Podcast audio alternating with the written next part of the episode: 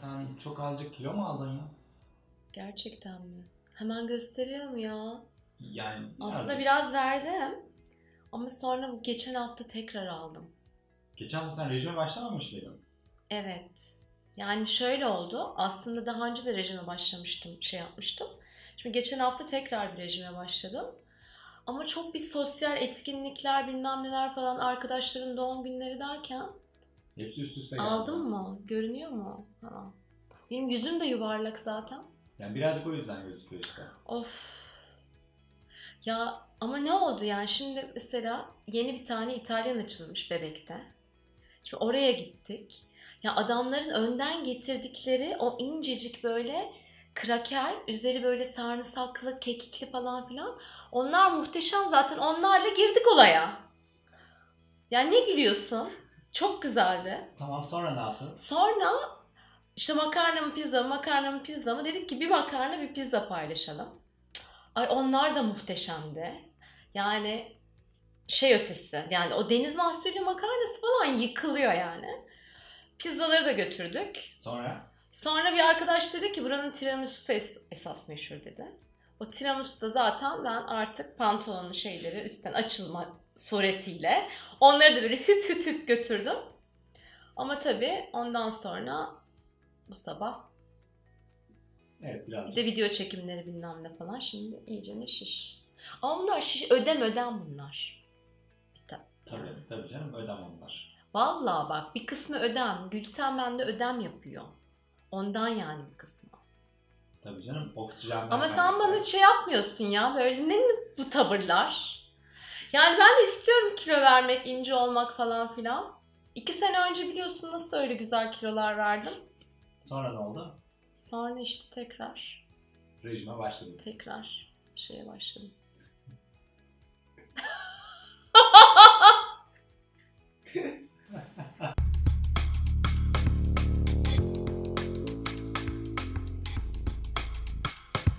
Merhaba ben Gülen. Nasıl olur da kilo veririz video serisinin birincisiyle karşınızdayım efendim. İçimizden bazıları şanslı. Onların öyle kilo almalarla vermelerle falan çok bir işi yok. Hep böyle sağlıklı fit kiloda devam ediyorlar. Ama bazılarımız, ben dahil, yemekle ilişkimiz daha sıkıntılı bir ilişki olabiliyor. Kimi zaman kilo veriyoruz, kimi zaman kilo alıyoruz. Ve bu süreçte de e, hep böyle bir zorlamayla, odağımızı oralara böyle getirerek, belli diyetlere uyarak falan kilo veriyoruz. Ben bu sıkıntıları yaşayan bir insan olarak buna biraz daha e, koşuk bakış açısından baktığımız iki tane video hazırladım size. Bu videoda nasıl oluyor da e, o kadar kilo vermek, fit olmak, güzel görünmek istediğimiz halde o İtalyan restoranında ya da o kebapçıda o önden gelen pidelerin üzerine böyle tereyağlarını sürüp sürüp götürüyoruz. Ee, ne oluyor bizde? Ona biraz farkındalık kazanalıma bakacağız. Şimdi biz kilo vermek istiyoruz, değil mi? Herkese de onu söylüyoruz. İşte şöyle kilo vermek istiyorum, böyle kilo vermek istiyorum diye. Ama bir şey oluyor. Gece o çok sevdiğimiz diziyi seyrederken çekirdek çitleyelim diyoruz. Bir böyle meyve keselim diyoruz. Bazen ya canım tatlı istedi. Acaba şu pelitten bir tane sütlaç mı söylesek diyoruz. Ve bunları afiyetle götürüyoruz. Demek ki bizim içimizde o kilo vermeye e, direnen ya da o kilo vermekten başka fikirleri, başka ihtiyaçları olan başka bir parçamız daha var. Gelin bu videoda biz o diğer parçaya bakalım. Evet şimdi bizim bir parçamız var. Bu parça diyor ki ya ben kilo vermek istiyorum, fit olmak istiyorum. Herkese de bunu anlatıyoruz. Bu bizim daha bilinçteki bir parçamız. Bilinçte olmak ne demek? Ya biz bunun bayağı bir farkındayız. Konuştuğumuz, ettiğimiz, ya görünürde olan parça bu. Ama ne oluyor da gidiyoruz pazartesi rejime başlayıp salı akşamı kendimizi kebapçıda buluyoruz. O da bir başka parça. Bu bizim çok bilinçte olduğumuz bir parça değil. Daha bu bilinç dışında. Bunun aslında istekleri ne, ihtiyaçları ne biz bu parçayı pek bilmiyoruz. Biz ne zaman hayatımızda istediklerimizi, arzuladıklarımızı yapamıyoruz? İçimizde iki tane birbiriyle çatışan parça olduğu zaman. Eğer bu iki parça birbiriyle konuşabilirse, ikisinin arasında bir entegrasyon, bir bütünleşme olabilirse o zaman bu çatışma ortadan kalkar ve biz istediğimiz gibi hem bu arkadaşın hem de bu arkadaşın ihtiyaçlarını, isteklerini karşılayabiliriz. Şimdi sizinle gelin bir çalışma yapalım. Bu parça e, dedim ya bilinç dışında, bilmiyoruz, tanımıyoruz çünkü o parçayı. Onu bilinç dışından bilince çıkarmak için genelde biz e, koçlar dışa vurumcu sanat yöntemlerini, bedenle çalışma yöntemlerini falan kullanırız. O yüzden size resim çizerek bu parçayı e, çıkarmayla ilgili bir yöntem önereceğim. Resim deyince ne olur aklınıza benim resim yeteneğim yok falan filan gelmesin.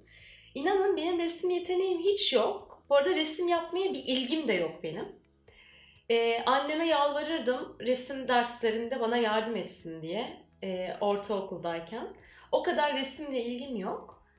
Önemli olan bilincimizi biraz bypass etmek ve bilinç dışından resim yoluyla o parçayı çıkarabilmek. Bu arada e, şeyi de düşünmeyin hani ben bunu nasıl ifade edeyim, acaba bu parçayı nasıl çizeyim falan filan diye düşünmeyin. Amaçlanan orada kalem neyi çiziyorsa onu çizmek. Belki çok alakasız bir şey çıkacak günün sonunda. Bırakın o alakasız olduğu gibi kalsın. Evet şimdi mümkünse renkli kalemler alın kendinize. Şöyle bir odanın kapısını kapayın. Böyle hiç rahatsız edilmeyeceğiniz şöyle bir 10 dakika falan verin kendinize. Bu küçük bir keşif ne de olsa ve kendi içinize yönelik bir keşif. Yok renkli kalemim falan filan diyorsanız o zaman da işte bir yine kurşun kalemle falan bir çizim yapın. Kendinizi sakinleştirecek, size böyle bir günün hırından, güründen böyle uzaklaştıracak bir müzik açabilirsiniz. Bir böyle e, eğer doğal kokularınız varsa öyle bir şey yakabilirsiniz. Yani biraz böyle kendinizi bu yapacağınız sürece kanalize edebilecek bir rahatlama yaratın kendinize. Bu rahatlamayı yarattıysanız şimdi bu videoyu durdurun ve kendiniz kalem neyi akıtıyorsa kendinizi tamamen serbest bırakarak size çekirdekleri yediren, tereyağlı deleri götürten parçanıza konsantre olun ve bırakın tamamıyla bilinç dışınız o kağıda aksın, o parçayı size resmetsin. Evet şimdi pauza basın. An hour later, two hours later, three hours later. Can you move it along? I'm all out of time card. Şimdi güzel yöntemlerden bir tanesi bu iki parça arasındaki diyalog e, yaratmanın bunları oturup yazmak. Bir tane kağıt alın. O kağıdın ortadan ikiye böyle bölün. Ve bilinçli taraf olarak konuşmaya başlayın onunla. Sorular sorabilirsiniz. Neye ihtiyacı olduğunu anlamaya çalışabilirsiniz.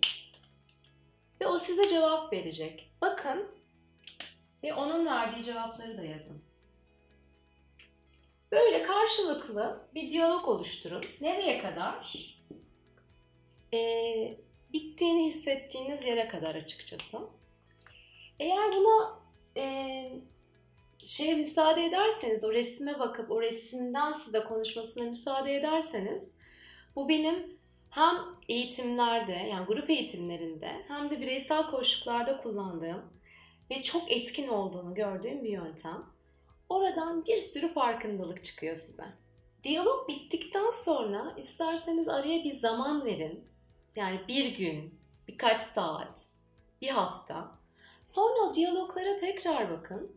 Orada yeni farkındalıklar, daha önce fark etmediğiniz şeyleri de görebilirsiniz. Ben şöyle örnekler vermek istiyorum size. Bu bilinç dışı mesela parçalarla çalıştığımızda benim bir danışanım şunu fark etmişti. Bu parça şöyle kodlanmıştı. Eğer kilo verirsem güzel olurum. E, güzel olayım ama ben akıllı da olmak istiyorum. Şimdi aslında güzel olmakla akıllı olmak arasında herhangi bir bağlantı yok. Ama onun bu parçası daha çocuklukta kalmış, 8-9 yaşında kalmış bir parçaydı. Ve o 8-9 yaşındaki parça şöyle kodlanmıştı. Güzellik ve akıl arasında bir ters ilişki vardır diye. Şimdi bunun hiçbir mantığı yok. Onu bizim bilinçli parçamız biliyor, yetişkin tarafımız biliyor. Ama bu parça bilmiyor işte. O parça bilmediği için de tamamıyla bilinç dışından o kişiye yemek yedirerek ve kilo aldırarak onun aslında akıllı bir insan olmasını sürdürmeye çalışıyor. Böyle bir parçanız varsa ve sizi akıllı olmaya aslında itmeye çalışıyorsa siz istediğiniz kadar o kiloları verin. Böyle bir spor salonuna kayıt olun. Onu bir süre yaparsınız. Bir süre sonra sürdüremezsiniz. Çünkü Gestalt psikolojisi der ki her zaman bastırılan parça şovu yönetir. Yani biz bilinç dışına bunu çıkarmadığımız, bunun ihtiyaçlarını anlamadığımız, bunlarla iki parçayı entegre edemediğimiz sürece siz sürekli aynı döngüyü tekrarlarsınız. Kiloyu verirsiniz, tekrar kiloyu alırsınız. Yine bir başka örnek vermek istiyorum. Başka bir danışanım. Çok dikkat çekermiş. Herkes onu böyle işte yanaklarından sıkıştırırmış. Onun ne kadar güzel bir bebek olduğu çok konuşulurmuş vesaire. Büyüdüğünde eğer ben çok güzel olursam çok dikkat çekerim ve o zaman da eşime sadık olamam şeklinde onlara giden bir inanç geliştirmiş bu içindeki bilinç dışındaki çocuk.